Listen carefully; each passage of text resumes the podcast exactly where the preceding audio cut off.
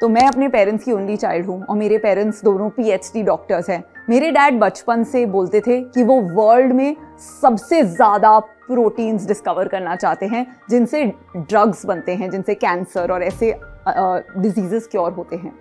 और वो अपनी एम्स की लैब में सुबह से रात तक काम करते थे।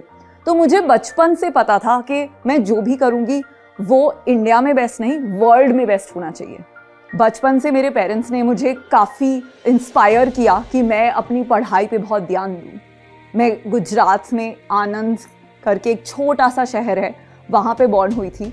एंड मैं अक्सर अपनी नानी के साथ भावनगर में रहती थी, जो गुजरात में है। पर फिर मेरे पेरेंट्स दिल्ली मूव कर गए, क्योंकि उनको अपॉर्चुनिटी मिली मेरे डैड को एम्स में, मेरी मॉम को आईसीएमआर में। तो मैं उनके साथ जब दिल्ली आई तो मुझे बहुत डिफरेंट एक्सपीरियंस था। तो मैं अपने आप, अपने आइडियाज़ से मैं काफ़ी टाइम स्पेंड करती थी।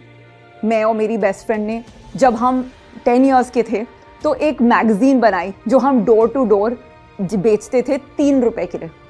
तीन रुपए की मैगज़ीन बेचना भी इतना मुश्किल था कि काफ़ी बार हमें बोलते थे जो दरवाज़ा खोलते थे कि तीन रुपए तो बहुत ज़्यादा है। और मैं सोचती थी मैंने हमेशा पैसा फॉर ग्रांटेड लिया था, पर उस टाइम मुझे at a very young age पता चली तीन रुपए की भी क्या वैल्यू होती है। मुझे पता था बचपन से कि मैं इंडिया के बेस्ट इंस्टीट्यूट आईआईटी में पढ़ूँगी और उसके बाद आई एम अहमदाबाद जाऊँगी। और मेरे लिए काफ़ी आसान था I I IIT JEE I M Ahmedabad के एंट्रेंसेस क्रैक करना। और फिर मैं आईआईटी में काफ़ी स्पोर्ट्स भी खेलती थी। पर मैंने नोटिस किया कि मैं हमेशा वही स्पोर्ट्स खेलती थी जिसमें मुझे पता था मैं अव्वल नंबर हो सकती हूँ, मैं गोल्ड जीत सकती हूँ। मुझे बहुत डर लगता था कुछ न्यू ट्राई करने से, क्योंकि मुझे, मैं कभी फेल नहीं की थी, मुझे फेलियर से बहुत डर लगता था तो मैं फेलियर अवॉइड करती थी। मैं अपने सारे सपने डिसाइड करती थी उस बेसिस पे कि किस चीज़ में मैं सक्सीड करूँगी और वही मेरा सपना होगा। तो क्योंकि मुझे पता था कि मुझे इन्वेस्टमेंट बैंकिंग जॉब ऑफ़र मिल जाएगा, मैंने आई एम अहमदाबाद में इन्वेस्टमेंट बैंकिंग के लिए ही अप्लाई किया और मुझे मिला, एक बहुत बड़ा पैकेज मिला, एक करोड़ का। और मैं बहुत खुश थी पर मुझे रियलाइज़ हो रहा था कि मैं अपने सपने उस बेसिस पे चीज़ चूज़ कर रही हूँ कि मैं कभी फेल ना करूँ। और मुझे पता था कि ये जो मेरी दौड़ है फेलियर को अवॉइड करने वाली, ये किसी दिन ख़त्म होने वाली है।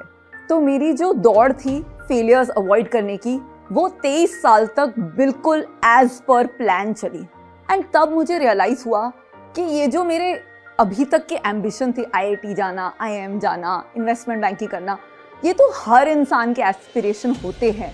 इसमें कुछ मेरी अपनी पहचान नहीं है। ऐसा मुझे लगा कि जो मुझे करना है, क्या मैं वो रिकग्नाइज कर रही हूँ कि मैं वही कर रही हूँ जो सब चाहते हैं मैं कर पाऊँ और जो मुझे लगता है मैं अच्छे से कर सकती हूँ।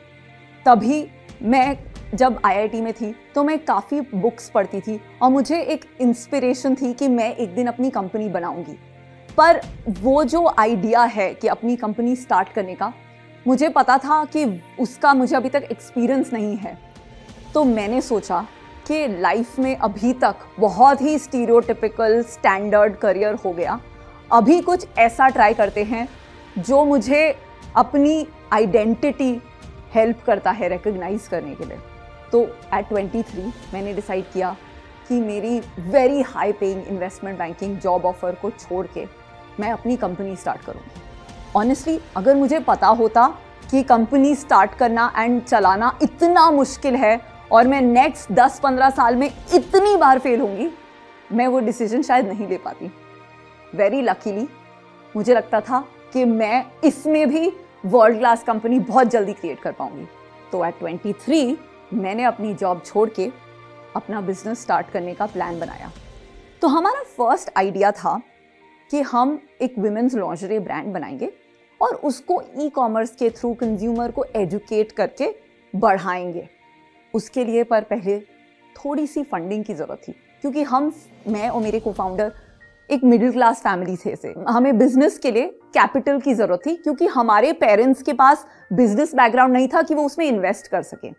तो हम गए दस बारह इन्वेस्टर्स के पास हमने जाके पिच किया अपना आइडिया और उन्होंने बोला, तुम्हारा क्या एक्सपीरियंस है ब्रांड बनाने में टेक्सटाइल में? हम तुम भी क्यों एक करोड़ रुपए दें? हम तो उन ऑन्टरप्रनर्स को देंगे जिनके पास एक्सपीरियंस है। तो इतने रिजेक्शन हो गए थे कि जैसे कोई ब्रेकअप के बाद सोचता है कि अब मैं लाइफ में रिलेशनशिप नहीं करूँगी ऐसे मैंने डिसाइड किया मैं लाइफ में इन्वेस्टर से पैसे नहीं लूँगी अपने आप बूट स्ट्रैप करके कंपनी बनाऊँगी। तो वेल well, जब आप बूट स्ट्रैप करते हैं तो एक hand to mouth kind of existence हो जाती है जहाँ रोज आपको क्लाइंट से पैसे लेने पड़ते हैं एंड फिर आपकी सैलरी आती है, आपके कंपनी में सबकी सैलरी आती है। तो पाँच साल हमने एक सर्विसेज़ कंपनी चलाई बूट स्ट्रैप करके, जहाँ हम क्लाइंट्स को बैकग्राउंड वेरिफिकेशन सर्विस देते थे और उनसे पैसे लेते थे। मैं बॉम्बे में आके ये बिज़नेस जब स्टार्ट की, मैं दस हज़ार रुपये पर मंथ कमाती थी। तो एक करोड़ की सैलरी छोड़ के मैं दस हज़ार पर मंथ की सैलरी पे सस्टेन कर रही थी। बहुत मुश्किल था। तो जब मैं वो सर्विसेज़ बिज़नेस करती थी तो उसमें मुझे समझ आ गया कि ये इतनी जल्दी स्केल नहीं करेगा। बिकॉज़ वही जो प्रॉब्लम थी कि too young and too inexperience जो मेरे इन्वेस्टर्स को मुझसे थी, वही प्रॉब्लम हमारे क्लाइंट्स को भी थी कि हम तुम्हें क्यों बिज़नेस दें? हम उनको बिज़नेस क्यों नहीं दें जो 25 साल से सेम चीज़ करते आए हैं?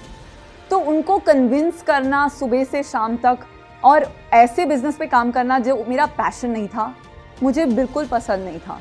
और मैंने पहले तो सोचा, क्योंकि मैं मैराथॉन्स भागती हूँ, मुझे क्विट नहीं करना था। मैंने बहुत सालों तक सोचा कि कुछ भी हो जाए, मैं क्विट नहीं करूँगी, मैं ये करती रहूँगी। पर पाँच साल बाद जब मैंने देखा कि इतने सालों में मैंने एक कंपनी बनाई है, जो तीन चार करोड़ का टर्नओवर करती है प्रॉफिट है, पर वो कभी दुनिया की सबसे बड़ी कंपनी नहीं बनेगी तो मेरा, मैंने डिसाइड किया कि अभी वो मौका आ गया है कि मैं ये छोड़ के वापस ऐसा बिज़नेस क्रिएट करूँ जिसमें मैं जेन्यनली पैशनेट हूँ।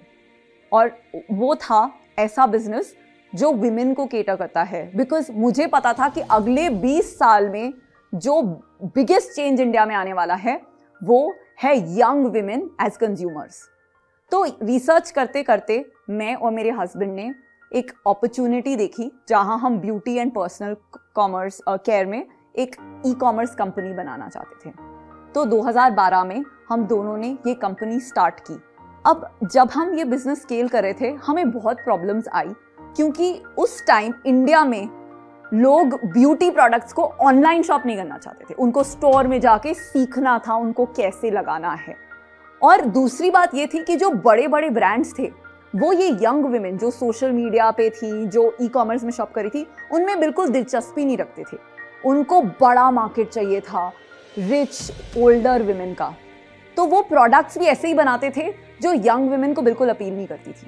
तो हमने बहुत रिसर्च की, हमने अपने कंज्यूमर से बात की, देखा कि वो कैसे प्रोडक्ट लगाती है। और हमने ये एक्सपीरियंस किया कि हमारी कंज्यूमर्स मेकअप खुद के लिए पहनती हैं। वो इसलिए पहनती हैं क्योंकि उन्हें मेकअप पहन के पावरफुल और कॉन्फिडेंट फील होता है। तो हमें रियलाइज़ हुआ कि एक मेकअप ब्रांड की पहचान वो है कि वो अपने कंज्यूमर को कॉन्फिडेंस दे। ना कि उन्हें तीन शेड्स गोरा कर दे, या फिर उन्हें ऐसी पिंक लिपस्टिक दे जो उन्हें सूट भी नहीं करती, पर कोई फ़िल्म स्टार को सूट करती हैं। तो हमने बहुत मेहनत करके ऐसे प्रोडक्ट्स बनाए, जो आप लगाओ तो सुबह से रात तक चलेंगे, जो जिनके कलर्स आपको सूट करेंगे। और हमने एक कॉम्प्रोमाइज़ नहीं की प्रोडक्ट क्वालिटी में। क्योंकि हमें पता चला कि अगर आप प्रोडक्ट दुनिया का सबसे बेस्ट बनाओ और उसे अफोर्डेबल प्राइस पे दो तो आपको टीवी पे ऐड करने की ज़रूरत नहीं है। आपको मार्केटिंग में बहुत पैसा खर्चने की ज़रूरत नहीं है। आपका प्रोडक्ट आपको जो वर्ड ऑफ़ माउथ पब्लिसिटी देता है, वो एब्सोल्युटली इरिप्लेसेबल है। तो हमने शुरुआत की एक बहुत स्ट्रॉन्ग प्रोडक्ट से और ऐसा हुआ। ई कॉमर्स वेबसाइट्स पे हज़ारों कस्टमर्स रिव्यूज़ डालने लगे कि ये उनकी बेस्ट लिपस्टिक एवर है। और ये भी हुआ कि सोशल मीडिया पे women started wearing sugar lipsticks और उससे दूसरी वेमेन को पता चला इन प्रोडक्ट्स के बारे में। तो धीरे धीरे बिना मार्केटिंग में पैसा डाले, हमने अपनी ब्रांड को एक बहुत ही लोकप्रिय ब्रांड बनाया। हमारी तीन हज़ार करोड़ की वैल्यूएशन है। और ऐसा लगता है लोगों को कि शुगर बहुत तेज़ी से बढ़ा है, पर मेरा ये मानना है कि शुगर के पीछे एक बहुत लंबी जर्नी है। तो मैं अपनी जर्नी से आपको ये एडवाइस देना चाहती हूँ। पहली बात, अपनी प्रॉब्लम से शुरुआत करो। दूसरी बात, बड़ा सोचो। और तीसरी बात है फ़र्स्ट प्रोडक्ट फेलियर से डरो मत। अपने कंज्यूमर के पास जाओ, उनसे सीखो कि क्या आप गलत कर रहे हो। आइटरेट करो बेटर प्रोडक्ट बनाओ।